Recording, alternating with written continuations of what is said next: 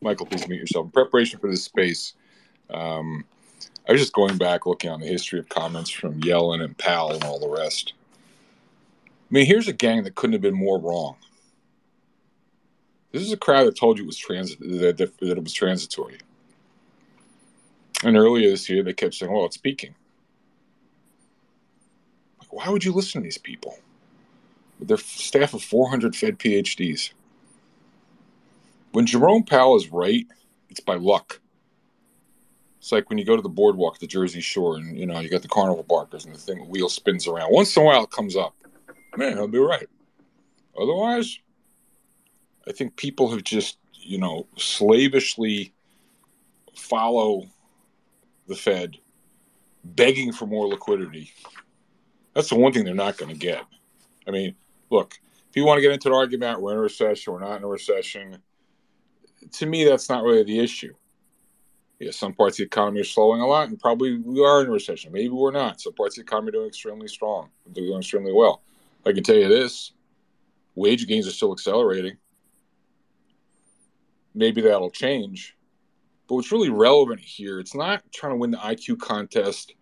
Oh, the recession started in January. Oh, it's starting now. Oh, it's not going to be as Ed Hyman says till the fourth quarter. That's not the point. We're here to try to make money to figure out what's going to happen to asset prices. I don't care about definitions. All I care about is making money and trying to figure out, you know, the market's going to go up or going to go down. And, and, and this, this, this, this attempt to win the IQ contest and redefine things. No, it's not a recession. It's a technical recession. Now the talking heads on Bubble Vision, uh, they're, they're very careful to insert the word technical before the word recession. This is complete insanity. If in, inflation probably is peaking, fine. But you know, you look at the owner's equivalent rent data, you look at the housing data, the the, the, the um, wage data. Two of the biggest drivers of CPI and inflation. Don't only show any signs of more rolling over in a really strong way. So the issue isn't whether it peaked last month, next month, three months before, or whether the recession started in January, it's starting now, or in the fourth quarter people need to look ahead. And okay, maybe, you know, we're done with the peak rate increases. Okay, fine. Michael has a lot of strong views about that. That's fine. But the only reason that would be the case, you know, for getting a recession, what that implies for earnings and given where valuations are, still checkmate if you're talking about the stock market. This has been the everything bubble. Stocks are not cheap. We look at the Buffett, Buffett indicator, you know, price to sales, look at profit margins. You know, we've had this enormous secular shift over the last few decades. Returns on uh, labor have, have, have, have shifted to returns on capital. We know all the reasons. But that game has stopped.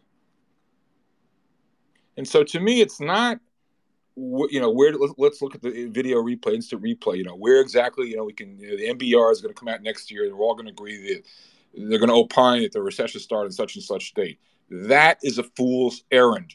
Hit the mute button on the cartoon network. That's irrelevant. It's irrelevant. What's relevant is what's happening to profits what's happening to growth and what's going to happen to valuations and valuation is driven by a couple of components, not just the risk free rate, but also credit spreads. And if we're just entering the down cycle, we got a long ways to go, boys and girls, before we can see light at the end of the tunnel. The brilliant Michael Kantrowitz, who's a who's a friend of this room, I hope he comes in here today, is as eloquent as any. He's the best strategist in the street, in my opinion. Has eloquently laid out the case for why it's too early to think about a turn maybe the second quarter of next year. But people just they want their excess liquidity. Cathie's dying without excess liquidity. And I guarantee you one thing, she ain't getting it. She ain't getting it. And all this up and to the right nonsense, which is a function of endless quantities of more money being sprayed all over the system. That game is over. Over. You know, you heard me say for many months, FOMO is dead. You know, TINA is dead um, you know, et cetera, et cetera. Well, FOMO seems to have come back out of the grave the last couple of weeks. I, I forget what movie it is, Michael. You probably know it, but the one, you know, the one where the hand comes up through the ground and it's like, oh my God, he's alive. It's alive. It's alive. Okay. Well, you look at this HKD thing, and I see my good friend Guy Adami's here. And Guy, I was listening to your uh, podcast uh, yesterday. You were t- think talking about the HKD, or one of your guests were. You know, some people confusing it. That might have been the Hong Kong dollar or something. I never heard of this thing. To the moon, Alice. My name's not Ralph Kramden. I mean, oops, they're doing it again. They're doing it again. So let the band play on. And you know, look, hindsight's twenty twenty. Who knows? We try to get the big picture right. We've done a great job this year. Last few weeks, I didn't call this rally. A lot of people got, you know, increasingly got short, shorted in the hole. You see no more motivated a buyer of a stock with someone who's someone who's short. Trust me, I've been there. I starred in that movie. So I think it has to do as much with positioning and people's interpretation of what the Fed said or didn't say than it does with any, you know, real changes in fundamentals. But, you know, we don't want to win the IQ contest here. We just want to preserve and, you know, increase our capital. So there's this endless attempt to ascribe meaning every day to every price gyration in the markets. And for all of us who've been in these markets long enough, you know that's not possible. On any given day, there's some economic actor, actor out there, some buyer or seller who's doing something for some disparate reason, which is completely out of sync uh, with, with, with a, what you you or I might might be thinking. And so people are trying to, you know, I was reading this one thing this morning. I gotta I gotta find it here. I started to read this one thing this morning. This guy starts going to this long essay about the Fed pivot and this and that and blah blah blah. And you know, looking at the lens, looking at the world through the lens of pre-COVID, as if nothing has structurally changed in the world. And I just, I just wanted to shoot myself. I, I just, anyway, I got plenty more to say, um, and we'll get into it later. Um, most importantly, we're here to um, listen to the great Michael Belkin who's a, uh, dear friend. Michael, I'm, I'm, okay. There you go. Who's who's a dear friend. Uh, I've been a client of Michael's for thirty some odd years. I think I was his first client. Um, he's had more than his fair share of uh, outsized, you know, out of consensus calls, and you know, it's just, it's just, I, I can never, I continue, I never, I continue to be amazed by his calls. He doesn't follow narrative he's the real deal. He's a you know Cal Berkeley stats um, graduate major, and um, he's worked with the best at Salomon Brothers and, and, the like, and he really knows his stuff. And you know, if any of my Canadian oil friends are in these in this room, and I call them friends, and I mean it really that they are friends. I just ask for a little bit of civility. You know, Michael was in here in mid June and made a call on energy and on bonds, and he was right, and it was very out of consensus, and he was right as rain on both of them. And the uh, you know you get some right, you get some wrong, and sure, Michael's got his share of wrong calls. You know what I really like? Mike will make a call. It's like three people throw tomatoes at me, you know, like on ARK. So ARK started, you know, everyone knows I've been ARK, we've been bearish on ARK for over a year now, from like 130 on down. And so, like, you know, a week or two ago, someone throws a tomato at me. Oh, Judge, you've been bearish on up. It's gone from 38 to 48. Oh, you're an idiot. Where were you at 130? And so people pull that stunt on Michael as well. So someone took a shot at you, Michael, the other day. Oh, you're doing a room on you're doing a room on, on, on selling energy? Isn't that late? I'm like, dude, where were you on June 15th or whatever the date was of, of, of that room? So, Michael, I, I want to tell you something. We got 800 people in this room um, I've never seen anything like this. You're quite a phenomenon now. Um, there were over 1,500, don't let this go to your head. There were over 1,500 people pre registered for this room. I've done maybe 60 of these spaces or thereabouts. The biggest number I can remember seeing was 800. You're at 1,500. You've broken the bank. So I don't know if it's because you're signaling personality or your great talents as a musician or the fact you've been so right on so many things, but people came here to hear you, not to, here to listen to you, not me. So, Michael, welcome, my friend. Good to see you. How's life out in Bainbridge Island, Washington? Take it away. Yeah, can you hear me? Yeah, we got you. Hey, welcome, Michael. how's life in how's life out in Bainbridge Island? Okay, my phone connection is pretty lame here, though. So let's keep our fingers crossed. Hope it doesn't. Keep... Right. Could, could, could, I urge you one thing? If that is the case, do not move around the house while you're talking, because it's just gonna it's gonna invite trouble. Okay. Just try to stay stay in one place. All right. Okay, unless it seems to be going out. I'm staying in one place. So, so anyways, um, let's. Yeah, you're going, you're, you're going in and out. Oh. How's that now? No, no, no Michael, no, good, no good. Nope, nope, nope. Okay, better, better, better, better. That's fine. better, better. Yeah, that, better. that's okay. better. That's better. Yeah. Okay, I'm. Okay, so I'm doing this uh, standing up instead of sitting down. Okay, hey, thank you so much for having me, George. Um, just to review what I do, so I have a forecasting model, time series analysis based on rates of change. Everything I do is based on the model forecast, and it's a very different discipline, um, systematic way of forecasting than other stuff that's out there that I've ever seen. So it gives direction, position, intensity in a 12 period forecast. it doesn't give you a level on something. It just tells you is something going to go up, down, or neutral? Is it beginning, the middle, or the end of a move? And uh, how strong is the signal? That's what I do. Um, developed the model based on my studies in the stat department in business school at UC Berkeley, refined it at Salomon Brothers, and I've been doing the Belkin report for 30 years, ever since I left Salomon in 1992. Okay, that's the background. Now, um, uh, let me see. Um, where do I start? Um, okay, let's talk about um, turning points. Now, uh, last time I was on, forecasting energy down, bonds up. Um, so let me give you some dates. Like what I try to do in the report, uh, I published the Belkin report and also a Belkin Goldstock report, um, is really try to identify turning points. The model is looking basically wants to buy things that are down and sell things that are up. Um, it's you know it stays long something during the move up and stays short things on the way down. And there are different cycles and different time frames. Uh, similar to Fourier, where you're looking for inflection points, cyclical turning points. So, okay, that's the background. What has happened? Bonds, TLT, bottomed June 14th. That's two months ago. Uh, the TLT ETF was at 109 at the bottom. Now it's 116. Um, it's up 7% in two months. Um, I see that in the model forecast as a major inflection point, long-term inflection point. So I think the decline in bond prices, the rise in long-term interest rates is over. And of course, that contradicts, that's not what the Fed wants at all. The Fed wants interest rates to rise, tighter financial conditions, et cetera. That doesn't mean the Fed isn't going to keep raising interest rates, okay? They control the short end. What it does mean is that we're having this inversion in the yield curve will probably continue and steepen. I added that in the uh, Belkin report about a month or so ago. It's now, what, 30, 40 basis points, 10-year minus two-year negative.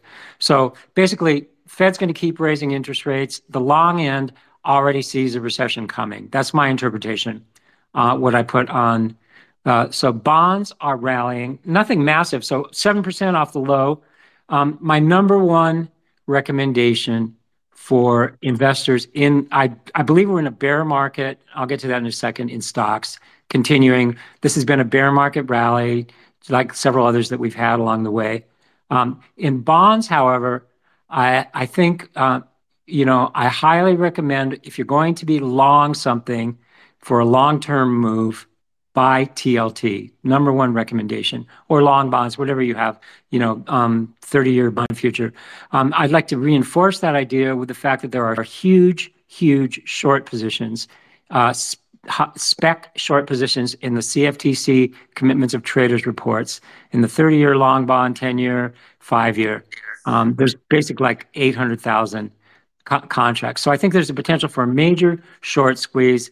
I think the the mental exercise is people are saying, "Oh, the Fed's raising interest rates, bonds have to sell off." But I mean, that's yesterday's story. That's looking in the rearview mirror. Um, and the model was short bonds for a long time, you know, like 18 months or something. Bonds topped a long time ago. and they declined.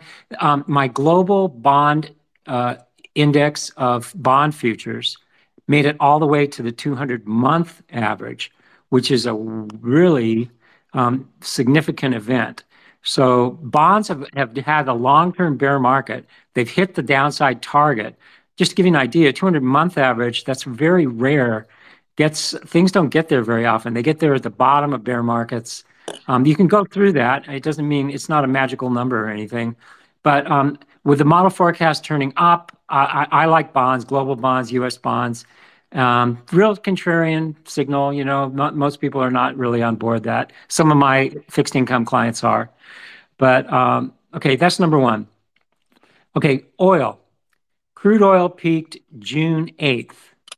That's two months ago. Uh, using the USO ETF as a um, as a benchmark here, just for figuring percentage change. It peaked at 92 on June 8th. It's now 72, down 21% today. Um, XLE, that's the energy stock ETF, same exact thing, peaked June 8th, two months ago at 92. Now it's 73, down 21%. So energy and energy stocks have declined um, 21%, and that's a real mm, snub to conventional thinking, right? So if you look at the earnings, the uh, er, er, energy stocks currently have the strongest earnings, right, in the S&P. If you go, if you look at earnings ex energy, they're declining. So, if you're just looking at the headline numbers on energy, you say, "Oh, energy earnings are up. Let's buy energy stocks." Sorry, that was yesterday's story. And by the way, you're talking to somebody whose number one long position for like 18 months or something was energy stocks and energy. So just to put this in perspective, what happened, we had the coronavirus panic. The market sold off. They added $9.5 trillion of stimulus. That's 5 trillion of fiscal stimulus, 4.5 trillion of monetary stimulus, Fed balance sheet expansion. That's so unprecedented. There's like it outranks anything ever in the history of insane stimulus. So they thought the world was going to end. This is beyond Y2K. Remember Y2K, 1999, Greenspan boost the, boosted uh, the Fed's balance sheet because he thought the world was going to end. Um, and, uh, anyways, Um, huge stimulus, and now it's over. No more fiscal stimulus. There's still little dribs and drabs here and there, but um, it's no, it's over. And what did it do? It created inflation. And um, so all the things, and these were, you know, Belkin report was long commodities, long crude oil, long grains, uh, long softs, all these things for about 18 months there. Now those are all shorts. Um, they bounced back. I'll give you an idea. That's the base metals ETF. That uh, is down about 20-something percent. Uh, it's bounced back a little bit. Um, zinc was up in the last few days. But base metals, copper, economically sensitive stuff, grains down big. So all the stuff that was goosed up by stimulus, and uh, you know, remember shortages of this, shortages of that, and blah, blah, blah. Um, it's all kind of turned around. So now there's inventories, there's excess inventories. It's not insane, insanely overdone yet, but the prices of all this stuff have been falling. Okay. So that's, uh, I think, let me extend that. There's a couple other turning points I want to talk about in a second, but let's just talk about earnings. So this week's report, Belkin report, the chart on the front page, which is also posted on Twitter, FANG average earnings Q2 down 10.1%. Um, that's EPS. If you don't believe me, go download EPS from any Reuters database source or anybody that does it. They're down. The only one that was up was Microsoft, 0.5%. All the others were down sequentially. Okay, so this is sequentially, not year-over-year. Um, so earnings starting to fade, and these are the biggest cap stocks, right? Um, that people have been buying on the assumption that uh, uh, you know everything's oh great, oh bonds are rallying. Well, I'll talk about the psychology in a second.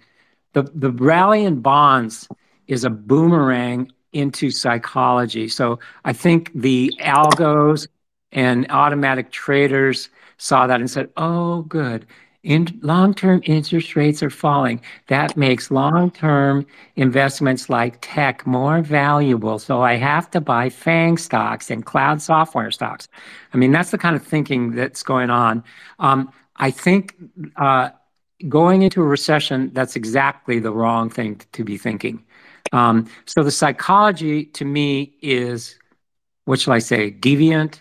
It's just wrong for going into a recession. My model forecast for GDP, real GDP growth points down, and for corporate earnings points down. And my number, um, remember I said the 200-month average for bonds, which I've already got there in the average global index of bond futures, and also um, 30-year yield has hit the 200-month average from below. Anyways, that number for stocks is down tremendously a lot. So S&P 200-month average down 50%.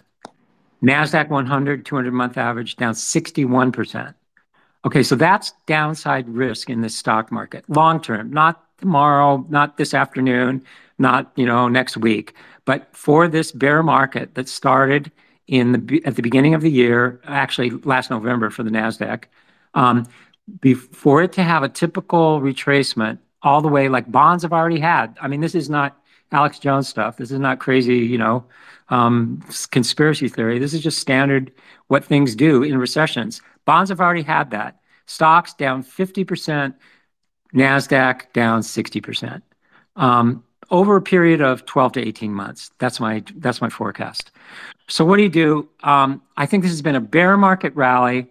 Uh, Like I said, bonds are rallying, so people have rotated back into tech because they think tech earnings are going to be worth more because interest rates, long-term interest rates are declining. I think that's really messed up psychology. So what's what in a recession, earnings decline. Like I said, my earnings forecast for S&P earnings is sounds so ridiculous. Um, I'd probably get you know, kicked off of Alex Jones or something, InfoWars, for saying it. $100, 107 for the S&P 500. That's my forecast 12 to 18 months out. It's currently about 225. Even the most bearish, like Morgan Stanley, who I'm on the same page with on a lot of stuff, Mike Wilson there, um, he's still looking for 200-something uh, S&P earnings. Uh, I'm looking, you know, I mean, it takes a long time for the full uh, for the annual sum of earnings to start turning down. It takes some quarters. So it's not going to happen overnight. But um, basically, earnings are falling. Um, uh, and I think 12 to 18 months out, earnings could have, just like the stock market could have. So stocks follow earnings. Earnings go down in recessions. Stocks go down in recessions. Okay, enough said there. Let's talk about some other turning points. So this is fresh stuff. So by the way, I run a gold stock newsletter, Belkin Gold Stock Forecast. It's affordable. It's more for retail investors. And um, in that gold stock newsletter, comes out every two weeks. It's biweekly. I've been practically begging everybody, don't invest in gold stocks. It's kind of funny. I've got to be the only uh, gold stock newsletter out there saying, don't buy gold stocks. Uh, if you've been getting it, you know, I hope you listened because the GDX fell by 40%. Okay, I peaked in, I think, April. Um, I'm standing in my hallway, so I can't see in front of my computer. But uh, GDX fell by 40%. Now, I think it bottomed on July 25th. Okay, here we are, August 5th. Um, two weeks ago, GDX, my my work is changing.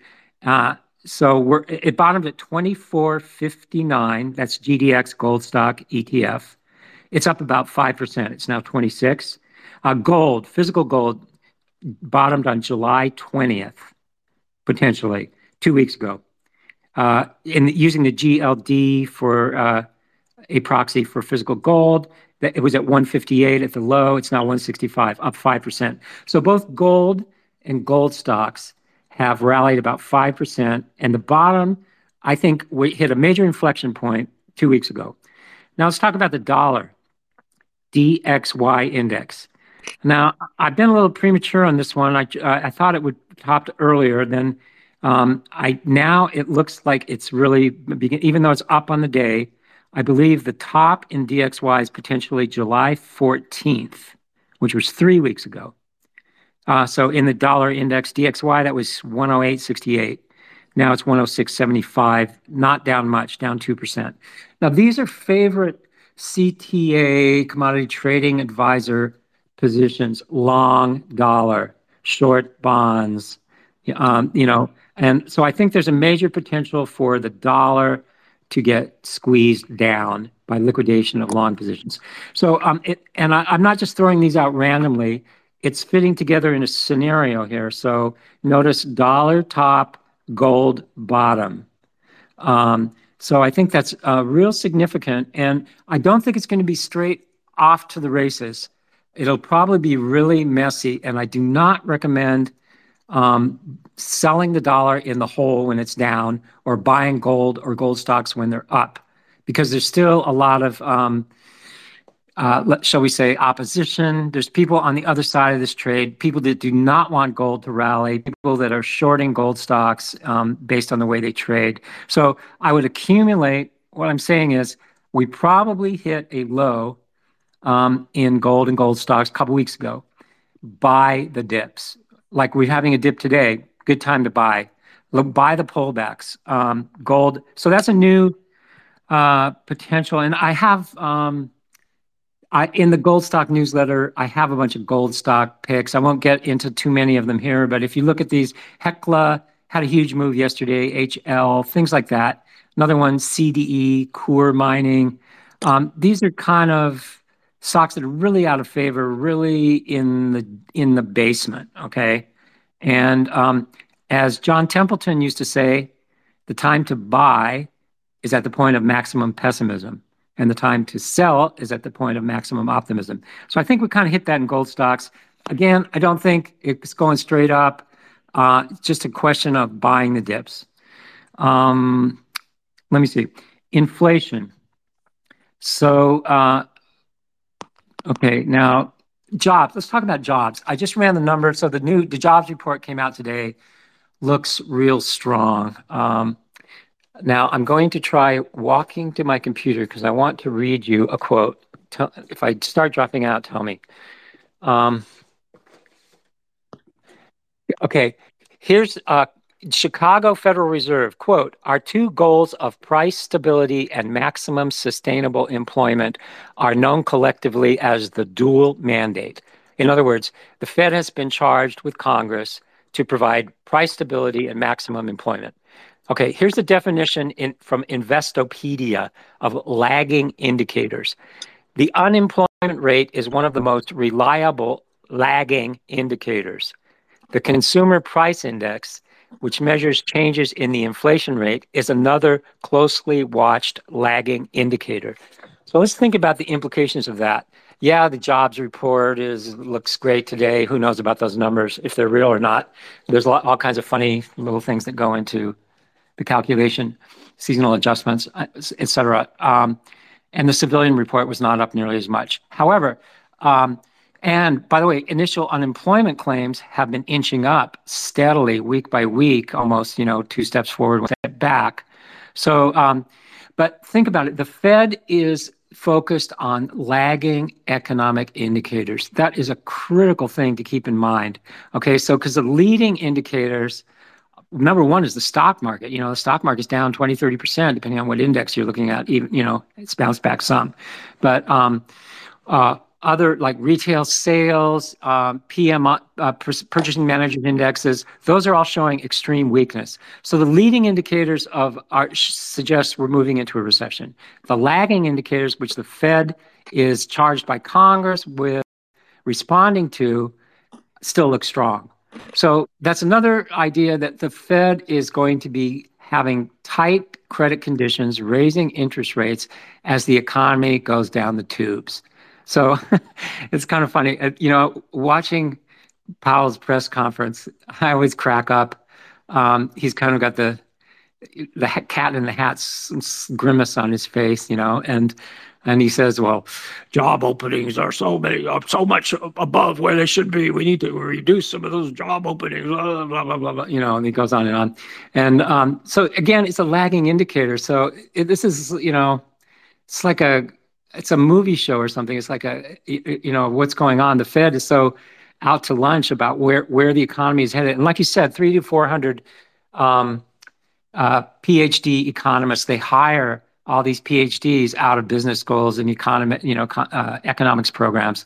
None of those guys apparently uh, predicted the rise in inflation, which all the stimulus created. It was so obvious, and like with all their models and training and everything. So, one of the best um, questions, if you watch the press conference, go back and get the uh, the video of it. Uh, a guy from CNBC actually asked Powell, he said something to the extent, this is a my from memory, uh, So something like, "Well, you were so completely wrong on inflation. You kept encourage, you kept telling us inflation wasn't a problem last year. Why should you? Why should we believe you now when you say that there's no risk of a recession?" Powell just kind of grimaced and said, "Well, I want monetary policy." You know, he goes on and on. So, anyways, that was a great moment in the sports history right there in the last. Uh, why believe the Fed when they were so wrong on inflation, now they're saying the same thing about a recession. So, enough said there. Um, let me see. Inflation, I'll just give you some highlights from recent Belkin reports. So the retail sales report a couple weeks ago was up 1%. Headlines everywhere, CNBC, "Economy so strong," blah, blah. Blah. Real retail sales were down 0.3%. So basically, inflation, it's just counting inflation. Retail sales up 1%. Um, if you subtract inflation from that, the places aren't selling, stores aren't selling more stuff. They're just raising prices, basically, you know, and it's hurting the consumer. So um, that's a key view into what's going on in the economy. Same thing with real GDP. Real GDP is down, reported down last week, 0.9% at an annual rate. Nominal GDP was up a lot. It's all inflation. So inflation is eating the lunch of the economic recovery. Um, Uh, gradually, I think the nominal stuff, my model shows CPI, PPI, all that stuff peaking rate of change, not falling a lot yet. You know, it's not like the, there are some price rises built into the system, particularly in services and things like that. They'll keep getting handed through. But like I already pointed out, oil is down, grains are down, base metals are down. The things that fed the PPI, uh, Producer Price Index uh, rise, those are all declining massively. Um, okay, now a couple more things. Uh, I want to talk about sector rotation. Um, my long-term forecast for sector outperformance, uh, that's monthly data using a 12-month forecast. It's all the most defensive stuff. Utilities, consumer staples, and healthcare. Those are the only sectors, um, official S&P sectors, that have a long-term outperform forecast. They've been underperforming, of course, in this bounce back bear market rally recently. Um, but however, if you're a professional portfolio manager, uh, I strongly recommend you um, get out of tech, which has a long-term downward underperform forecast, consumer discretionary, communication services, financials, um, and industrials and materials also to a lesser extent. But um, so basically, the glory kind of stuff that people are buying, you know, tech stocks, got to buy FANG. Uh, and I already pointed out earnings per share down 10% sequentially in FANG. That went, nobody noticed that. I got to be the only one that's basically even mentioned that. I didn't see that mentioned anywhere in any uh, kind of news reports anywhere. That is the stuff you should be um, selling into strength and shorting. Okay, I know it's been painful. This has not been a fun you know, July, the market was up 8% as much as it was down in June. So that we had a sharp down move in June, back up in July, and now we're kind of flat in August. Tried to rally it, and we're up a little, down a little. We're slightly up, but I don't think it's going to keep going up. Oh, by the way, short-term stuff, which I don't publish, but I look at very closely for timing, um, the entrance and moves. It's not as reliable, but anyways, it's really overdone to the upside in the stock market. So this daily rally, you still got people pushing, pushing, pushing, trying to you know, um, retail investors uh, have been big buyers of tech stocks over the last month or so. You're seeing stories like that. Um, I would say unload into their pockets and short. So, um, you know, FANG is still a favorite short for me. Tesla, which has been, oh, that one's been painful, but it's only up to the 200-day average. Look at a chart of Tesla, TSLA, 50% move off the bottom. Impossible to stay short through. This one's a real uh, widowmaker shorting Tesla. Um, I still like it as a short. Uh, It's all it's done is is have a bear market rally, as intense as it has been. Um, and by the way, uh, we're we're going to we're thinking about moving into selling uh, Belkin voodoo dolls on the uh, on the website. So when something goes wrong, if you feel if you're feeling pain, you can stick pins in the Belkin voodoo doll, and I can feel the the pain in my spleen you know, from things like rallies in Tesla. But anyways, Tesla still remains a short. I think it's going down. Um, sector rotation is garbled. And uh let me, um, I'd like to talk a couple other things. Market psychology. Okay, I mentioned it before, but I think the psychology is completely wrong. Um, uh, basically, uh, again, longer-term interest rates falling due to economic weakness and a recession, it's bad for earnings, it's bad for the stock market.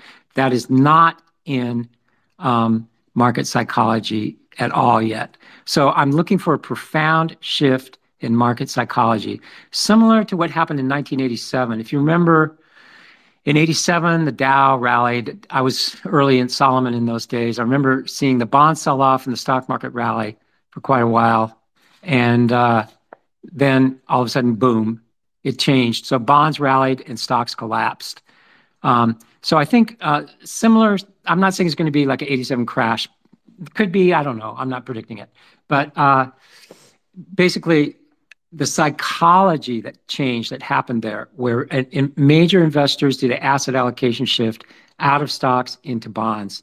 I think we're going to have a major move like that in psychology.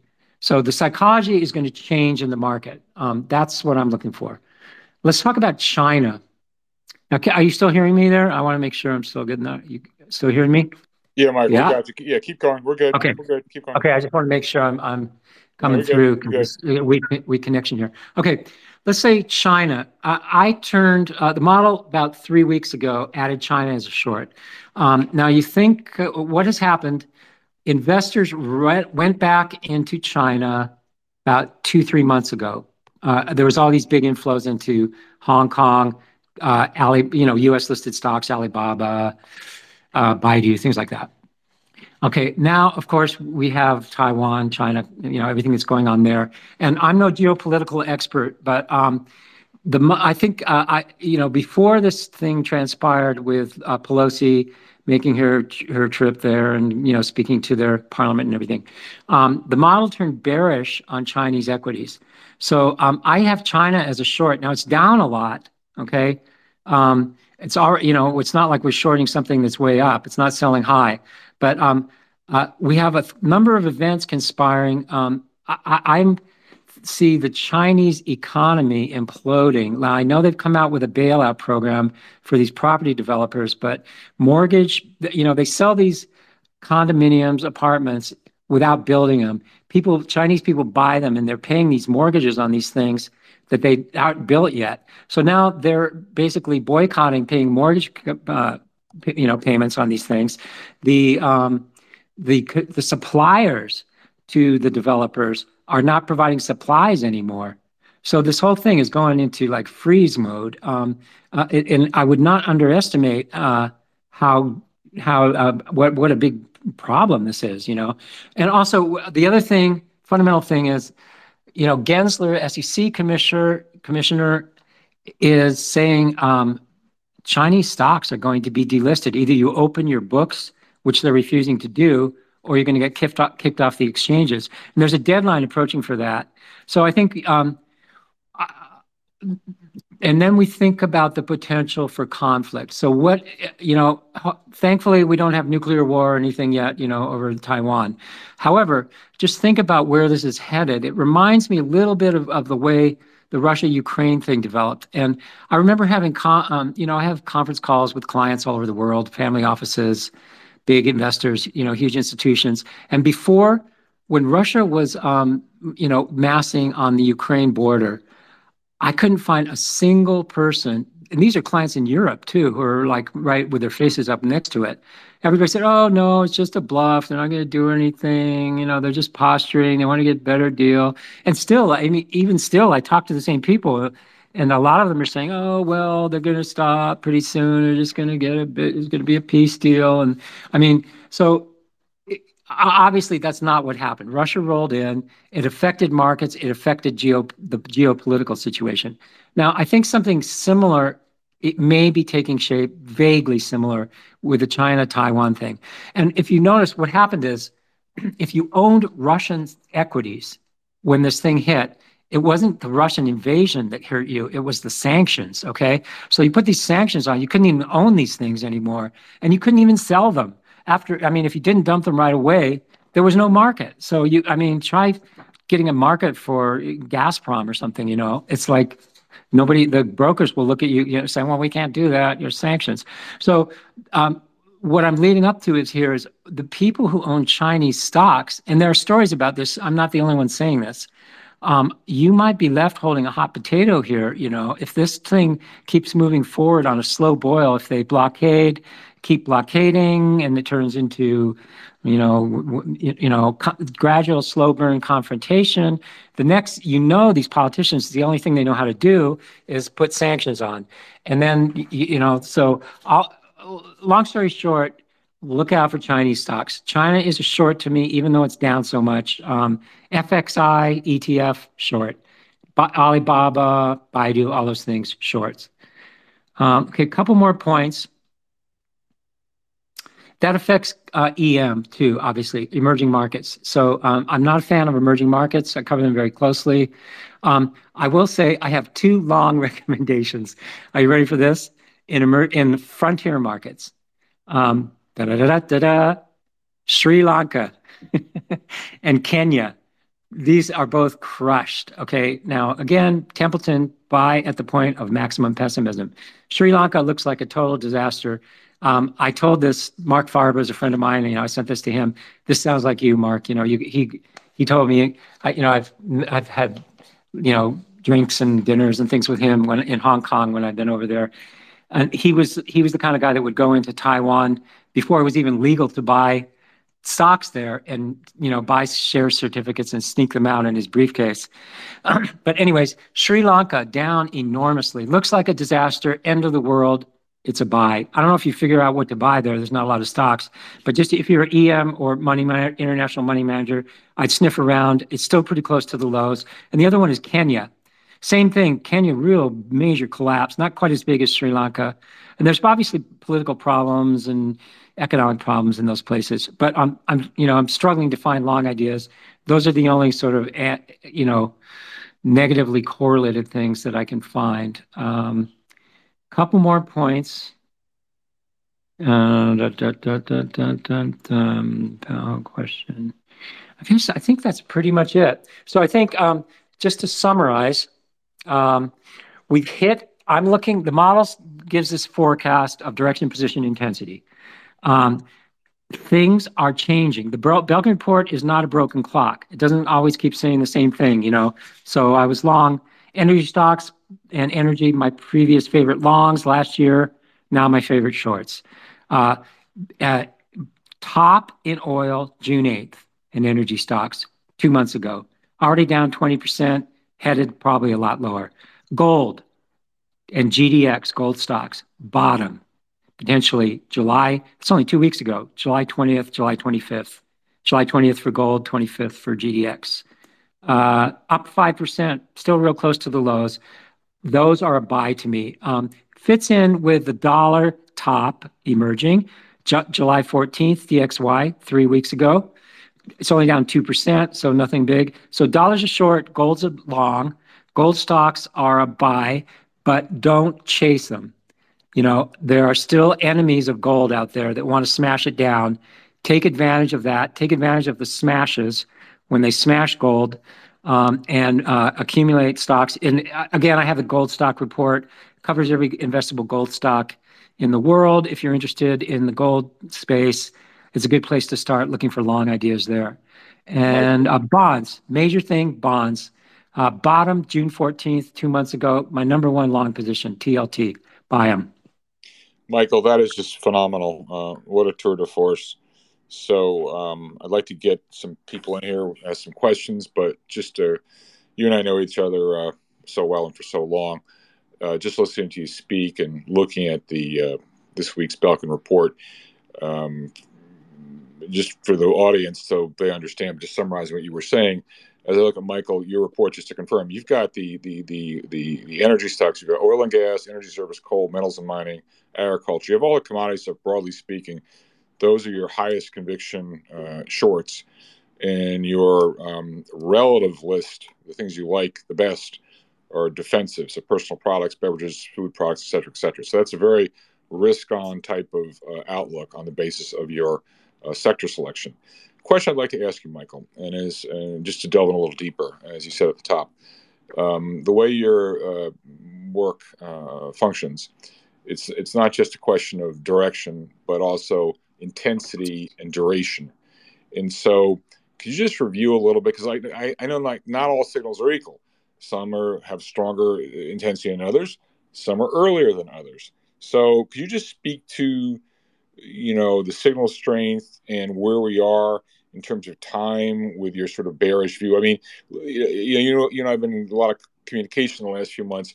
My sense is is, is the intensity is very high for you still. This is not sort of a middle-of-the-road call. You feel very convicted on this. Is that correct? Yeah, absolutely. And by the way, it's risk-off move on the sector rotation, not risk-on. Yeah, I misspoke. Sorry. sorry. Yeah. Okay. Okay. Yeah. Okay. Uh, um, so yeah, this is one of those times where the long-term signals are the most important thing. So the different signals set up differently in different time frames. Um, the monthly data shows a major cycle inflection point, um, starting at the beginning of the year. So here we are, seven, eight months into a move, and um, we're about a third of the way in the downward move according to direction, position, intensity—it's You can't get any stronger. These are the strongest um, long-term signals. Uh, you know, it doesn't just doesn't get any stronger. So it's as strong as it gets. Down for stocks, and now it's bottoming for bonds. So that's more of a fresh signal. So we're more like a third of the way down long-term in stocks, but there's no turning point in sight. Okay? So monthly data, the forward forecast horizon is 12 months. No turning point in sight. So next 12 months down. So that's why you know, that increases my um, confidence in the fact that this is just a bear market rally that we've had you know, in July, a little bit into August. Um, and, uh, Okay, what else? Commodities, really strong down. So just starting. Energy, crude oil, um, energy stocks down. So uh, direction down, intensity strong. It's it's in both weekly and monthly. Um, that's a high confidence thing.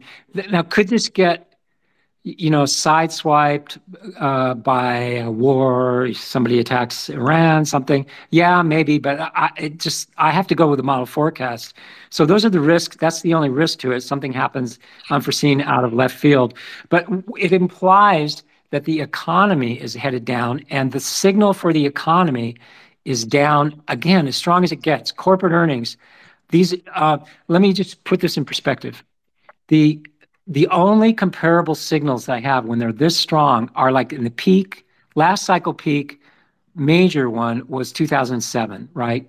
So you had the credit boom, housing boom, you know, all of that, Bernanke, and then everything started to go south. This is different. This isn't exactly like that. But the forecast for the market going down and earnings going down, only comparable to that or early like 2000. So This is a major cycle uh, inflection point, similar to early 2000 or 2007, leading up into the decline in the economy and the market in 2002, which bottomed. Wasn't that big of an economic decline, but the market sure declined a lot, Nasdaq. Uh, and then, of course, everything went down together in 2008, 2009. So um, again, I'm not a perma bear. I'd love to be bullish on something, but it's just not there in the forecast. So really high confidence, long term down for the economy, markets, energy. Um, yeah. yeah no, so so so so this is this is a really high conviction call on your part. It's across asset classes. It's a it's across different time frames, and so this is you know this is this is about as high as conviction as you get. Which to me is serious information content in that because knowing you as long as I do, it's sort of like in sports. You know, you watch a player and you kind of you can read them and anticipate them. And when I hear you speak like this, you know, I've known you got thirty some odd years like it really, I mean, I always listen to you anyway because you're, you're you're so spot on most of the time. But when you talk like this, it gives me the heebie-jeebies. So wow, that that's really powerful stuff. So Michael, just hold there for one second.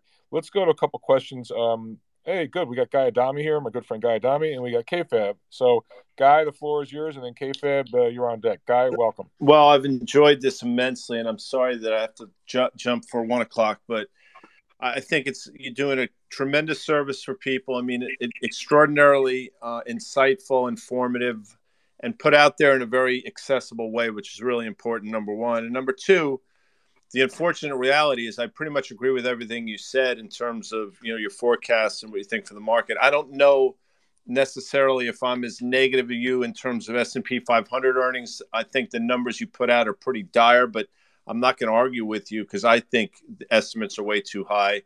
And I think what we've seen since June 15th was somewhat predictable. I know Nancy did, Nancy's here. Uh, she said it on the halftime report, I think on June 16th, that she expected a bounce. We talked about it on Fast Money in our podcast. You know, I thought it was reasonable to think the S&P could, you know, get up to 4,100, 4,200 on an overshoot. And here we are. But everything that I'm watching now signifies the next leg lower. And I will tell you the the volatility in the bond market, if it wasn't so tragic, it would be absolutely comical. The fact that two year yields can move 20, 25 basis points in the course of hours to me speaks to how the central bank has lost control. And the bull case for gold here, I think, lines up if the Fed does if the Fed in fact does pivot for whatever reason, which would be a mistake, I think that's going to open the floodgates for gold. And if the Fed loses control of the narrative or the situation, which I think is also a, a very strong potential case, I think it's bullish for gold. So for the and I'm not one of these tinfoil wearing gold people by any stretch, but I definitely understand how it works in this environment. So thanks, George, for having me on.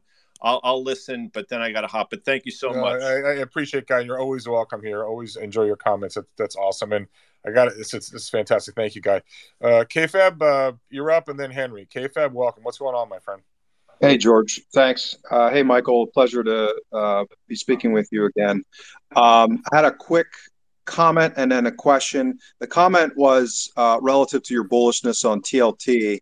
Uh, for the, the volatility junkies out there, there's a zero coupon long duration ETF uh, ZROZ run by PIMCO. It's basically the equivalent of TLT, only juiced up because it's zero coupon. So that's like that's usually even more volatile uh, if someone's looking to capture upside in in, uh, in long duration.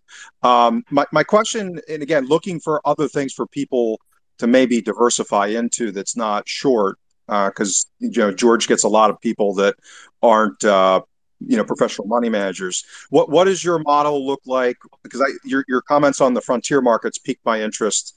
Um, what, what's your model looking like on local currency emerging market debt? Because that stuff's been obliterated too. They've been tightening a lot of those central banks for two years now. Uh, so something like emlc is an etf where you know they're down 60% in in uh, dollar terms. And you know you're talking on the dot you know the confluence of your setup with the dollar index gold silver that leads me to believe that maybe your model is setting up for um, local currency emerging market debt. Thank you. Uh, good question. So um, let me think. The best way i could answer that is uh, i follow 10-year uh, global bond yields government bond yields in every every major market and as well as most emerging markets. Anything that has a liquid uh, 10-year government bond yield, and almost all of those uh, show a peak. So I have a peak in global yields, right, happening the same time. Um, and so, in terms of spreads, I'm not a fan of emerging markets, so I don't think, yeah, they could rally, and yeah, yields are probably peaking pretty much everywhere. And if you if you want to lock in some yields on some of these, and these are government debts too, so it's not like they're not, um, you're not talking you know property developer debts or something. But if you can, I I do think there's a global interest rate peak or bottom in bond prices.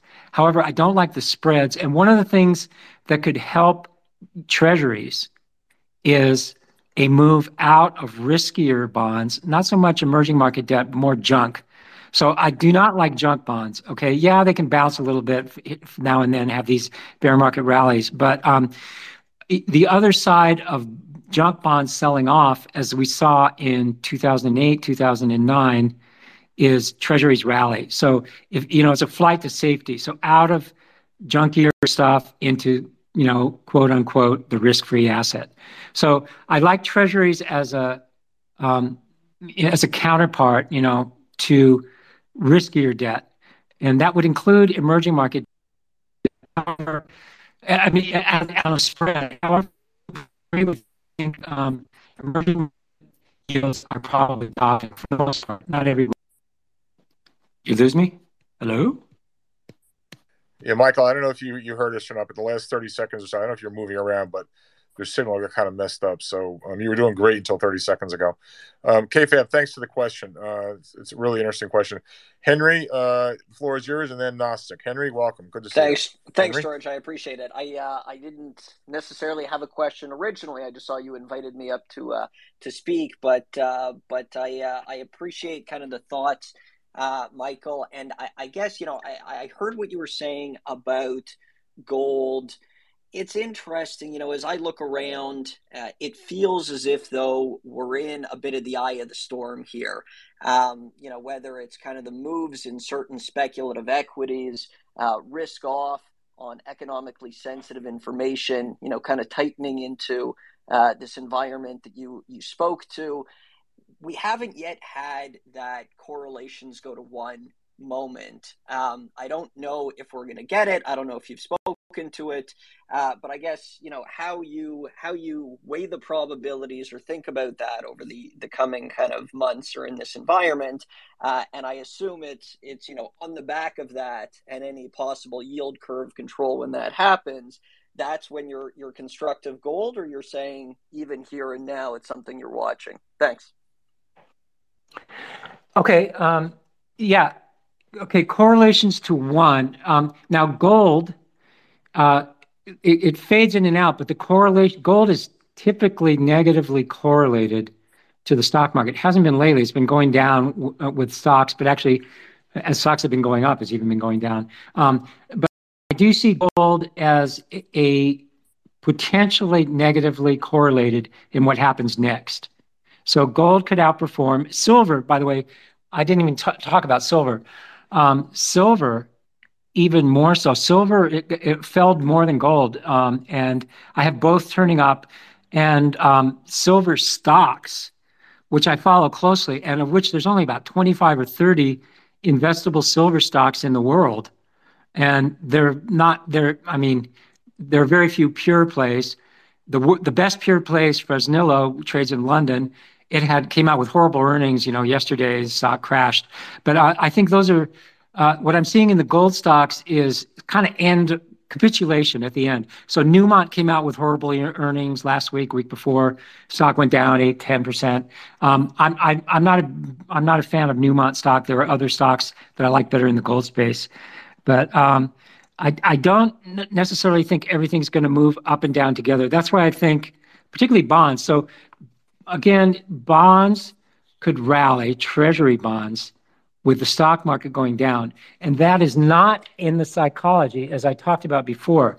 That's not what people are thinking. They're thinking, "Oh, good, bonds are rallying, buy tech stocks." Okay, I think that's really messed up, dysfunctional thinking, psychology. So it's always dangerous to say the market's wrong, right? You know, you, you, usually when you say that, it means you're wrong. the market's right, and you're right. trying to make excuses for, for being wrong. However, I, I think what I'm predicting is based on what I'm seeing in the model forecast, bonds could rally, stocks decline, and that's not in the psychology. So the psychology, the, what people are thinking, and I don't know how you tell algos who've been programmed to, to think one way by you know people who've only been in eight years in the market have never seen anything uh, uh other than what's happened. You know, they're not they don't even have the 2009, 2008 um, experience in the algos programming. But anyways, so yeah, I think bonds could rally and potentially gold. This is early days, you know, so it's still probably going to be messy on gold. But uh, other than that, you know, I, that's um, uh, so. One other quick answer to your question. Uh, so the defensive stuff that I have long-term outperform forecast for it doesn't have an upward absolute forecast. So I look at everything relative, absolute. So if you're, uh, a lot of my clients are um, long only portfolio managers. I mean, I have everything across the gamut hedge funds, um, family offices. A, a, lot of people only care about absolute returns. But when I tell them, you know, utilities are supposed to outperform, but they're not supposed to go up. That's not very exciting, right? A, a, a, family office says, well, I don't want to, who cares? But, but um, yeah, Mike, Mike you're, you're, describing a world where flat is the new up, and um, this kind of makes me wonder. Not wonder. It's a leading question, obviously, but in a world where flat is the new up and everyone's positioned the wrong way, I mean, don't you kind of think like the, the what's blown? What's really surprised me is that the retail public they just they haven't sold anything. I mean, you know, they put in over a trillion last year into the market. They've sold hardly anything, and then they get FOMO, you know, foamy again. I mean, don't you find it uh, extraordinary. I mean, it's out the, the environment you're describing. And now this is maybe not from your signals, but as you think about what your signals are saying, because you are a strategist, if you're right and the public hasn't really sold yet, and then you're a big watcher of hedge funds as well, and the redemptions are starting to pile up. I mean, don't you think it leads me to wonder? Leading question leads me to wonder that this could get really ugly. I mean, people, you know, they're still Joe Retail, you know, still saying so. You're, you know, so you're saying there's a chance, you know, and they're off to the races buying AMC again. But uh, don't you think we're on the we're on the cusp of you know maybe massive liquidations from retail and hedge funds, Michael? Yeah, but um, the why do, they don't seem to get it. So again, I think I, I see this insatiable bid particularly the last few weeks from retail for techie kind of stocks, right? FANG stocks, things like that. Um, and uh, what is going to change these people's minds? I mean, the, with the market down, you know, Nasdaq down twenty something percent, they can't get it. I mean, they're they're still want to buy the dip. It's like this insatiable demand to buy the dip. So um, I sadly, I think it's going to end in tears for them. And all I can do is do things like this on this Twitter space with you and say, if you're one of those people, I mean, you better have some risk control or something, because if the market is going to end up down 50 or 60 percent from here, you know, depending on the S and P or Nasdaq, in a year or two, um, and some of these stocks you're buying are going to be down a lot more than the index. So yeah, I think it's going to be not nice, and I think um, you know, I think people are going to be hurt. Obviously, hedge funds, a lot of hedge funds are suffering, not all. But um, I think retail investors, that's the next place where um, the pain trade is going to be. Hey, Michael, um, I, don't, I don't want to get too granular, so maybe I'll use, you know, go back to Japanese uh, market days, you know, so-called representative issue. So if we take the really speculative garbage, whether it's Carvana or uh, AMC or you, know, pick your favorite meme Stop or, or Teladoc or Cathie Wood stock. Maybe let's just use one sort of you know it could be Tesla, whatever. Let's use sort of one representative issue. Let's use ARK, ARKK, all right, because sort of like people know that you know, it's one of my favorite uh, things to bash on. Um, that's sort of is one's been one stop shopping for all your unnecessary purchases. I'd like to say. So when you look, look at ARK, ARKK. I know you know it. Just as sort of as a placeholder for representing, you know, speculative garbage. Uh, again, asking um, what does that look like to you, ARKK? Um, looks like it's being squeezed. If I so long term forecast is still down. If you look at it, uh, it, has been acting I mean, if you look at intraday trading, it seems to be acting great, but if you look at a daily chart, it hasn't really gone anywhere. You know, it's been like bouncing along the bottom with zigs and zags. So um, it's a, I think it was a crowded short. It was one of the highest shorted um, ETFs. It's probably I haven't looked at it lately. Um, I I bet you some of the shorts have been squeezed out of that, and a lot of the stocks that she owns. Let's face it. I mean, they're not going to be around. If you if you lived through the 2000 experience, um, you know, she has the equivalent of like Ask Jeeves. You remember Ask Jeeves? yeah. How can I forget, Michael? so Ask Jeeves ended up going down 90 something, you know, nine, and, and, actually it ended up being a great buy at the bottom. And maybe someday Cathie Wood stocks will be too after everybody who's you know, after she gets all the, uh, I mean, she's still getting inflows, right? You know, like people still want to buy this stuff. So at the bottom, it's not going to look like that. So long-term forecast still down, probably some kind of squeeze going on that's kept it up. Um, it, it's not my favorite short. So again, energy, things that are up a lot that people own. I mean, I mean, I couldn't. I would try squeezing ankles, squeezing elbows to get people to buy energy stocks 18 months ago silence, deafening silence. Nothing. no. Michael, so just stay on that. I want to go to Javier right now. Um, I don't know if you know Javier. He's he's a friend, really smart guy. He actually trades the physical for a living, all commodities and energy. So, Javier, I think this is a perfect place for you to enter and, and, and talk to Michael. Maybe ask him a few questions. Maybe first just share your perspective of the physical markets and then interplay that with what Michael's saying. So, Javier, the floor is yours. Please unmute yourself. Hey, George, your introductions are always too kind. Um, thank you for, for, for saying that. I actually did not come up here to talk about energy. I, um, so I'll segue. I'll answer what you asked me to, but then I actually have a I have a non-energy question for Michael. Michael, I love listening to you talk. I love hearing it. I, I'm all energy all the time, so um, I like to hear the other perspectives. Uh, physical commodity wise, obviously we're seeing a definite retracement. Um, there's not you know, there's this whole bull oil narrative that's out there. You know, on a long-term 10-year look, I absolutely agree with it. I don't think there's any question we have a supply constraint problem, capital X, capex problem, um, whatever. We can. That's a whole different narrative. Um, equity-wise, I think I think my narrative has always been even if there's a physical problem, oil and, and energy equities are gonna are really going to struggle. One because of perspective, two because they need somebody else to buy them. I agree 100%. I, I wouldn't touch an energy equity to save my life today. Um, I wouldn't. I wouldn't put George's money in energy equities. Um, you know, whatever. I, I, I wouldn't touch them. Um, physical wise, and and I, and I know Tom Tommy Thornton's here, and, and I know he ran. He ran a really really nice chart, and I'm going to continue to watch this chart for energy, and it's the managed money long short. It continues to tank, right? I mean, there's still a mass equity, a mass exodus of longs across the energy and commod, not just energy, but across the commodity platform. Period.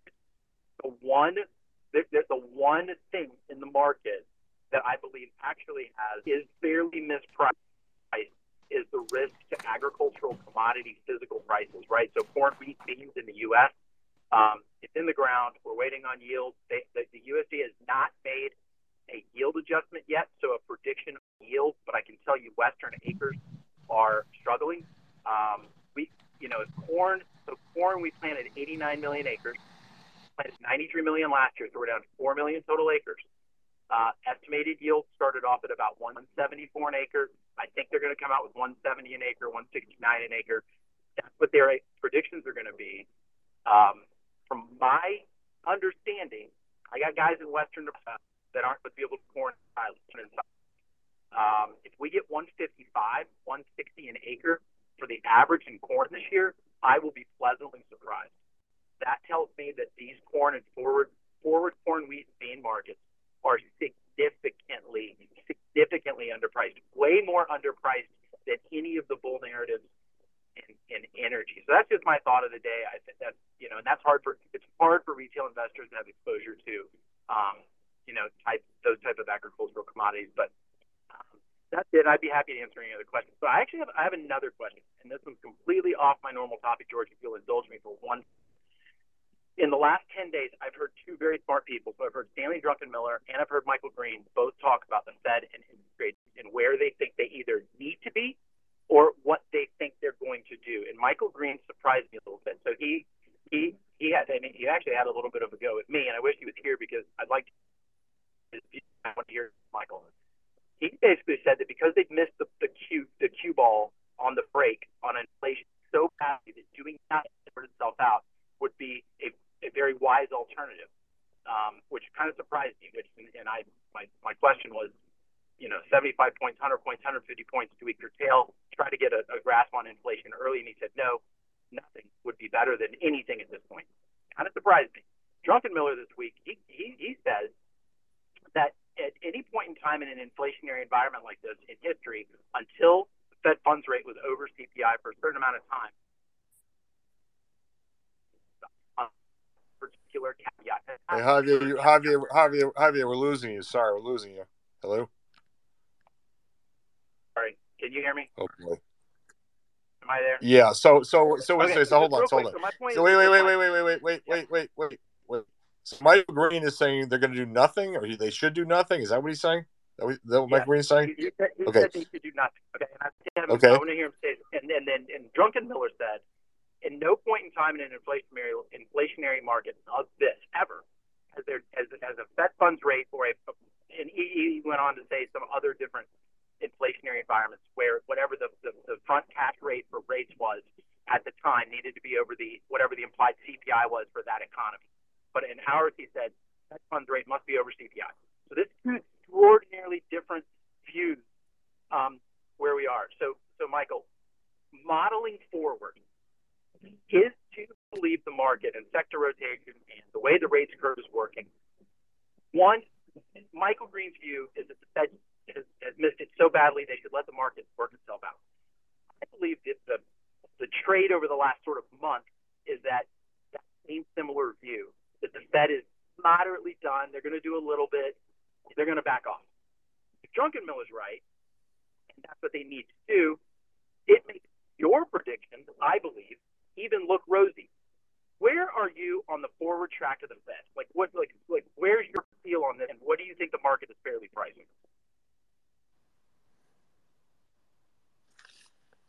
Michael, could you hear the question, Michael? We can't hear you, Michael. Please unmute yourself, Michael. Oh boy. I think we lost Michael. Hey, Mark Newman, are you there, Mark Newman? Hi, George. Yeah, I'm here. Yeah, hi- we're having problems here with. uh Okay, I'm back. Okay, There's yeah, Michael. all right, yeah, yeah, Michael. yeah, yeah, Michael, were you able to hear the question, Michael? Yeah, sorry about that. I, I'm having connection problems. I live on this. I live on the backside of an island here outside of Seattle, and the connections are All right. pretty good. Okay. Anyways, so w- question is Fed. What's the Fed going to do? I'm I'm usually a bad um, person to ask that because they're so stupid. it's I I can't. It's hard for me to think like them. but um, I I basically every at every inflection point they've been completely wrong. So um, they've been you know they were tightening before the COVID hit. Then they they said the dot plot loo- looked up forever, and then they cut like crazy. You know, in no amount of time. At the bottom, then they said uh, over and over, we're never got we're not going to raise interest rates. Inflation's not a problem. We're going to have low rates forever. Blah blah blah. Uh, and then look what happened. So now they're raising rates like crazy. So I just, if you ask me my hunch, I don't have any strong um, numerical quantitative uh, opinion for this. They'll probably keep raising a few more times. I th- my prediction on the economy suggests again they're responding to lagging indicators. CPI and employment are the two most primary lagging indicators. So, um, as long as inflation looks bad, we'll probably keep raising while the economy starts going down the tubes. So, this is really, I think it's a desperate. Michael, we lost you again. Michael, you were doing great. The market should be setting interest rates. Let me say that, right? So, if the market was setting interest rates, they would go up and down based on supply and demand. We don't have that. We have this you know, we have these apparatchiks, you know, like a Soviet Politburo, who decide what the rate, proper rate should be, and we're thinking really hard about it, and we come to a consensus. you know, I mean, come on, hey, hey, Michael, Michael, Michael, Michael, Michael, Michael. Please do Janet. The one who say we're never going to have a financial crisis in our lifetimes. What does Janet have to say on this, Michael? Uh, well, what's she saying? Oh, no recession. we're not we're not in a recession, and there's not going to be a recession. No, no financial crisis, major crisis in our lifetime, right?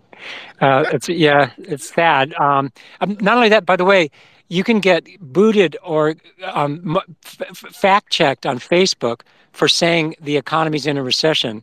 Now, they have fact checkers that kick people off for saying, "Oh no," because the White House says that two two consecutive quarters of GDP declining are not a recession.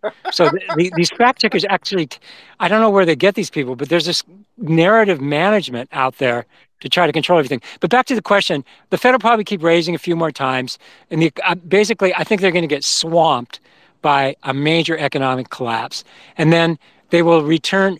So that's probably what the dollar and gold are saying now. They're sensing that potential for the Fed being completely wrong and reversing policy at some point. They obviously can't right now because inflation is high and employment looks strong and they're lagging indicators. So, but I think um, as as data continues to come in, I think uh, earnings will continue to weaken. The um, retail sales will weaken.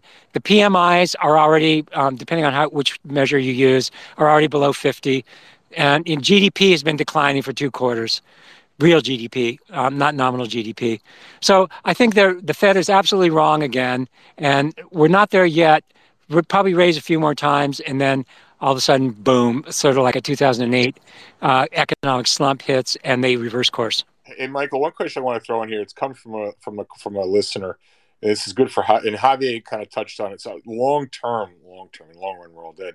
Longer term, Javier, of course, is acknowledging supply constraints. We'll have an energy problem, blah blah blah. But that's you know, as Michael Gayed often says, it's all about you know path, not not prediction. And, and, and cyclically, you're expecting energy to you know really take a dirt nap here. I get it, but when you look at much longer term, I don't know, not you know, not 12 months or, or 12 quarters, but I don't know, maybe 12 years, whatever. Do you have any longer term forecasts on energy, or is it's not relevant. It's just not what you do. Or, or you might say, yeah, maybe longer term looks great, but you know, right here, right now, forget about it. Because people still, you know, look at the fundamental narrative of we're supply constrained and eventually prices do have to go up and stay higher for longer. Do you have any thoughts about that?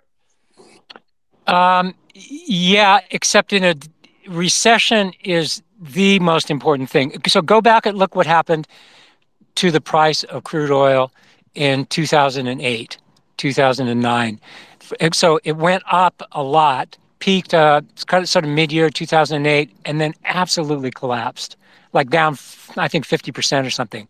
So I think that I mean, if you want to stay long energy during a 50 percent collapse, I mean demand just falls. So long term to me is 12 to 18 months. If demand, yeah, yeah. if well, the eco- if the economy sucks and demand falls, you know the energy price is going to fall. Um, so simple as that. Got it. Makes sense. Okay.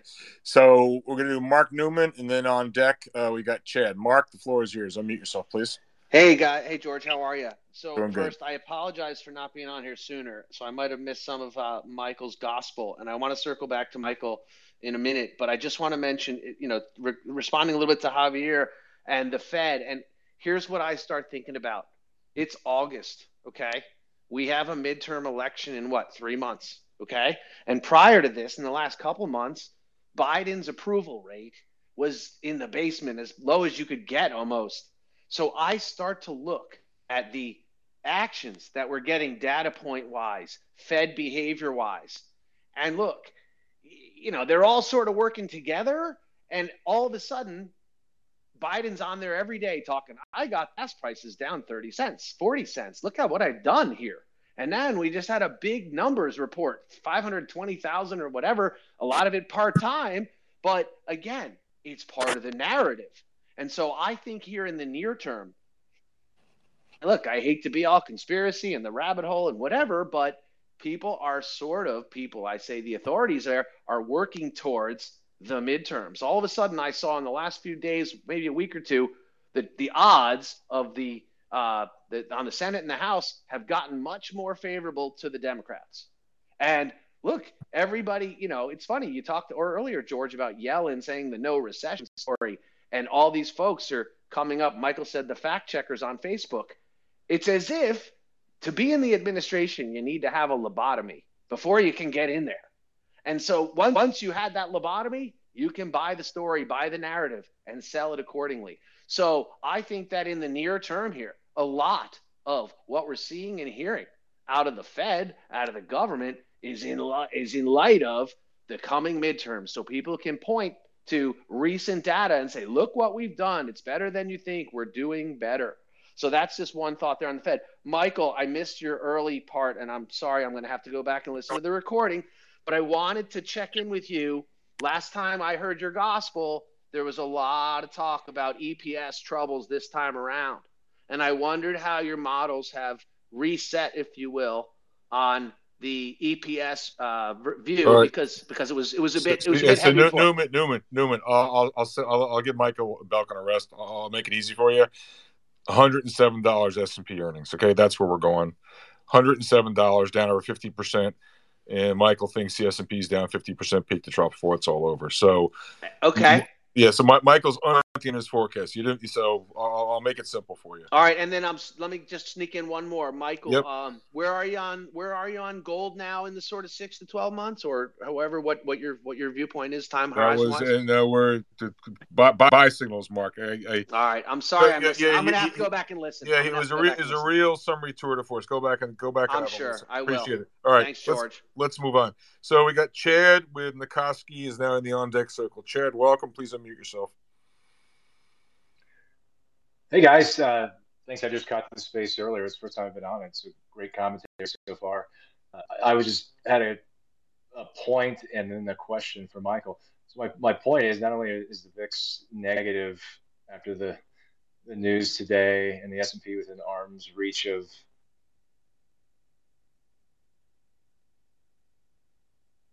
Chad, we're losing you. Chad, unmute yourself, please.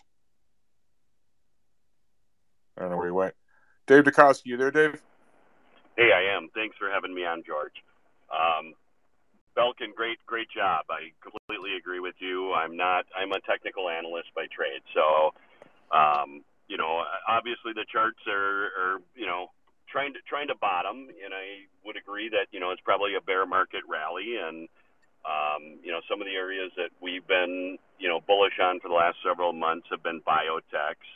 Um, we didn't hit the energy call perfectly. We said we'd buy around the $93 mark is where we'd prefer it. Obviously, we've sunk through there. Um, you know, it, it seems to be multiple compression across the spectrum. Uh, I just posted a, a Twitter um, comment. You know, I saw a uh, a baker in Germany, you know, shutting down their energy prices went from 900 euros a month to over 4,000.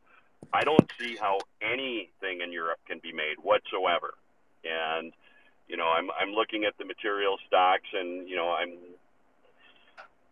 technically they're they're you know it, it's like the things that are most oversold tend to bounce the most the most. But you know, looking at that, I would imagine Europe has everything completely shut down, and you know they can't produce aluminum, zinc, nickel, anything, and uh, you know, I know their their consumption is not going to go to zero, but you know, it seems like everything's shutting down. I'm watching. You know, I own some EWZ in Brazil, um, which is starting to turn, and I can't believe that we're not seeing inflections in the euro versus every emerging country um, in a bullish manner. I, again, I think Europe is done. Any thoughts about that?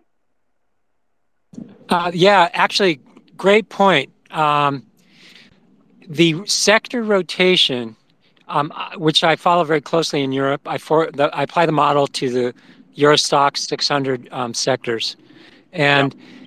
it's really messed up. So basically, Germany is one gigantic auto manufacturing plant, right? Everything there yeah. is, is mostly related to autos or exporting industrial machinery, you know, things like that. Um, those stocks have held up. I mean, they're not at all time highs, but I, to me, in the model long term model forecast, you want to be short auto stocks. Volkswagen, Porsche. I know Porsche is doing an offering, but all these things, um, Stellantis, the suppliers, um, industrial companies, Siemens. Um, I mean, that's just one example. There's, I have like 60 in my in my group in, uh, for industrial goods and services. Um, material stocks. There's a lot of uh, Scandinavian um, mining stocks, aluminum stocks, you know, Sweden, Norway. Um, these look extremely vulnerable, but they're they've held up like in relative terms. Um, I just don't know what people are smoking. What investors? I, I went around actually in New York a month or two ago when I was there. I saw a prominent um, European investor, and he said, "Oh yeah, I, am I showed him the forecast for auto stocks. He said, "Oh, I'm buying those. You know, those are great." I, I just don't get it. Like like you said, it's it's basically going to shut down you know, the, the they're out, you know, whereas I'm bearish on crude oil globally and particularly in the US. It's a different picture in Europe, obviously, where they depend on natural gas supplies for the winter and for producing, uh, you know, for running all those factories and everything. There's just, you know, right now it looks like there's just not going to be enough.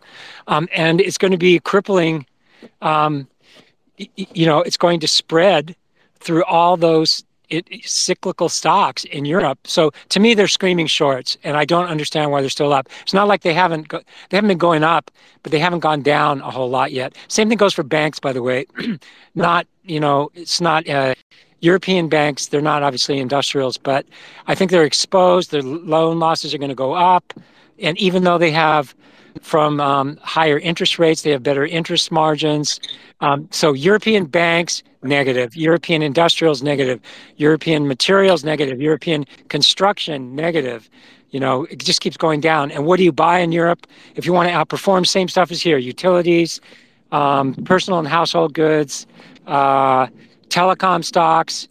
Kind of, they've, they've pulled back. These have you know, the, the defensive stuff has pulled back in the last month or so, but uh, they still have the long term outperform forecast. So, same thing forecast for sector rotation in Europe as in the US overweight defensive, sell cyclicals. Hey, hey Michael, one, one question I could just add on, was, add on what Dave was asking. Um, you spoke about the, uh, the dollar. Currency is always a relative price.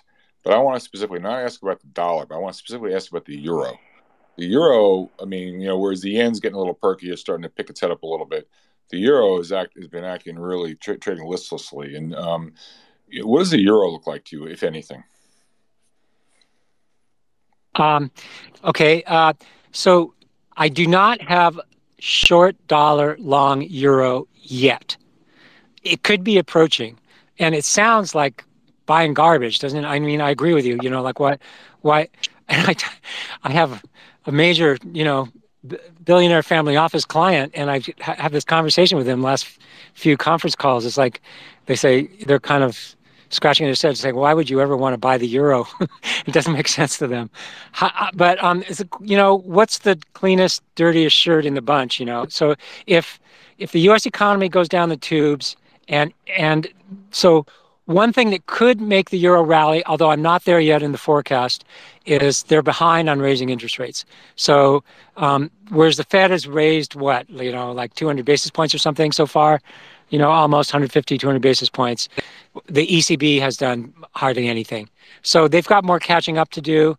Um, so that could be beneficial to the euro. Um, let me change the subject though. The yen, okay, Japanese yen, which we've talked about in the past on these spaces, I have dollar yen as a short. So I am long the yen. New position this week. Um, it topped out, I think we shorted. Um, and it kind of goes into global, you know, turmoil. It's one of those things people they say, quote unquote, it's a safe haven, the yen.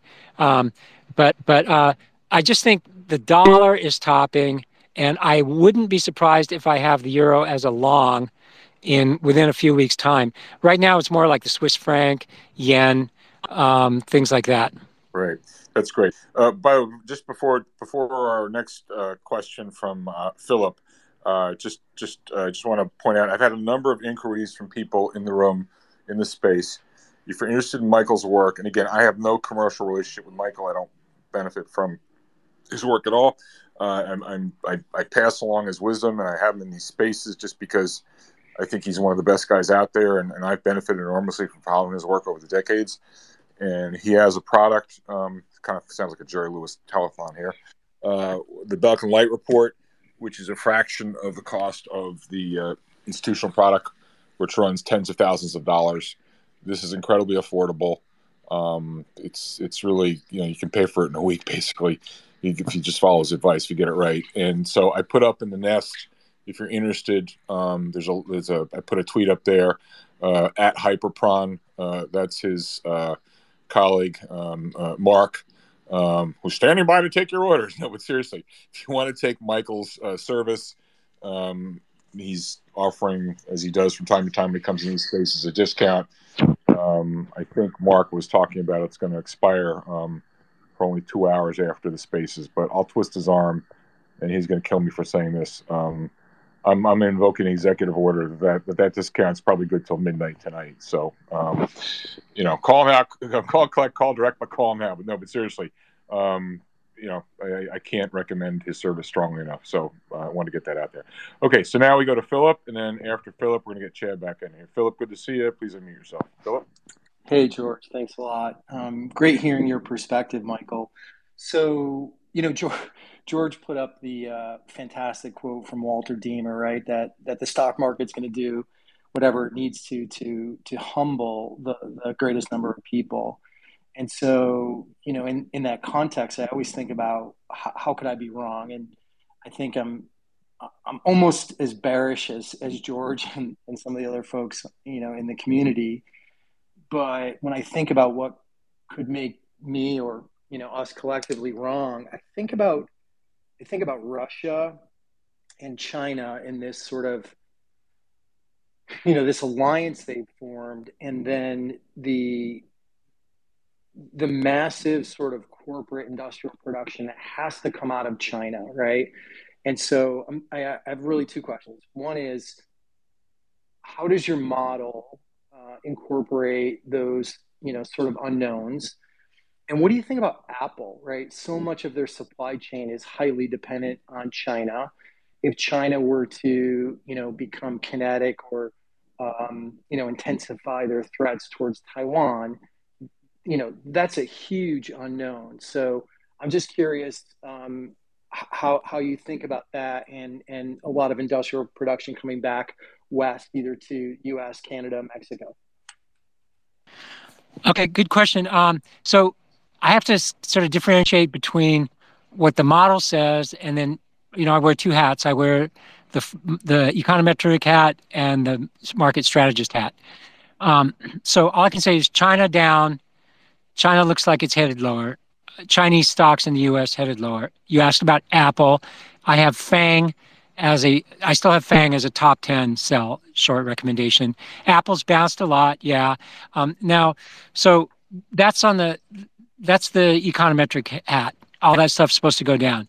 Now, qu- qualitatively, you know, here's the investment strategist hat. Um, I totally agree with you, and I kind of mentioned this before.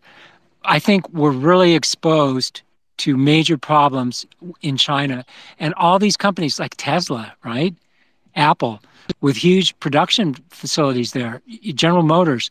If these if things start getting nasty, and the sanctions start flying, again, it's not necessarily the conflict, it's when these things start getting sanctions. And then, you know, I mean, the Chinese don't want to cut their own throat because they are a lot, you know, they've got a lot of workers working in these plants and, um, you know, Apple production plants, et cetera, Tesla.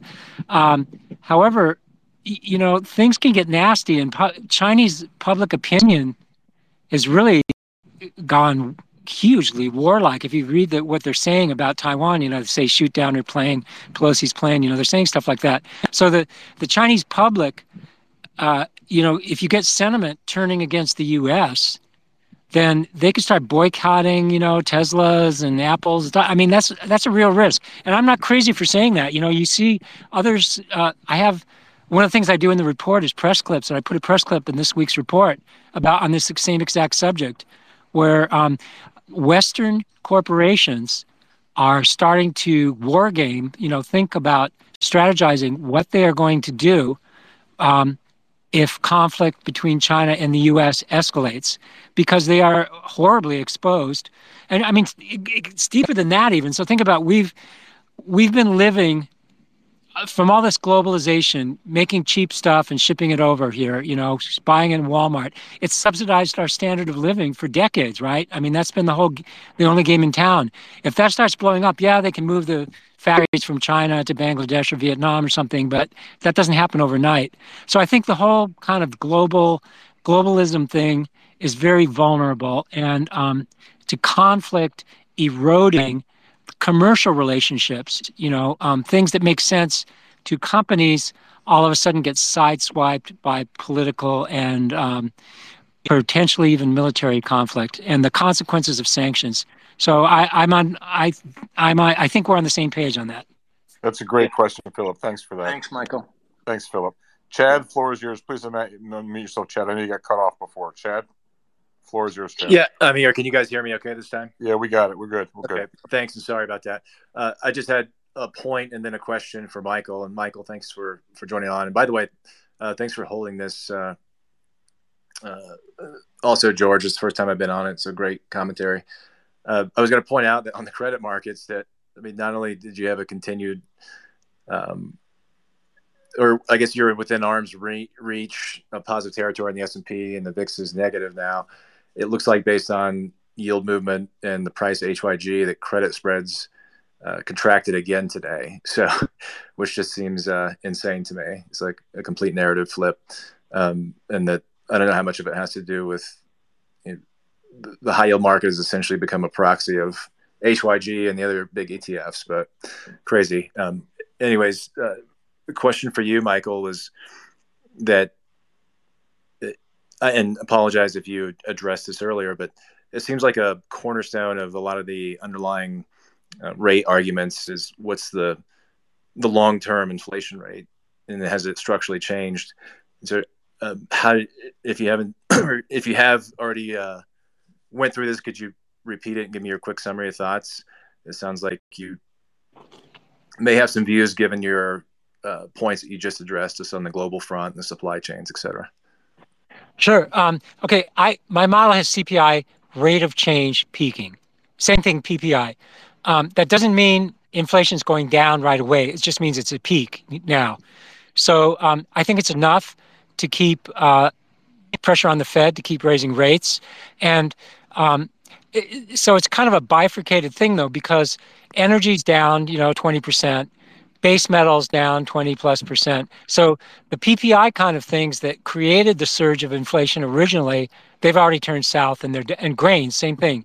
So it's kind of a slow motion process of the reaction to stimulus. It all has to do, I mean, why do we have inflation? We have inflation because of $9.5 trillion of stimulus. There's no more stimulus, and now we're just kind of coasting. It's sort of like, you know, Wiley Coyote going off the cliff with his his legs are still spinning. So I, I don't expect inflation to fall.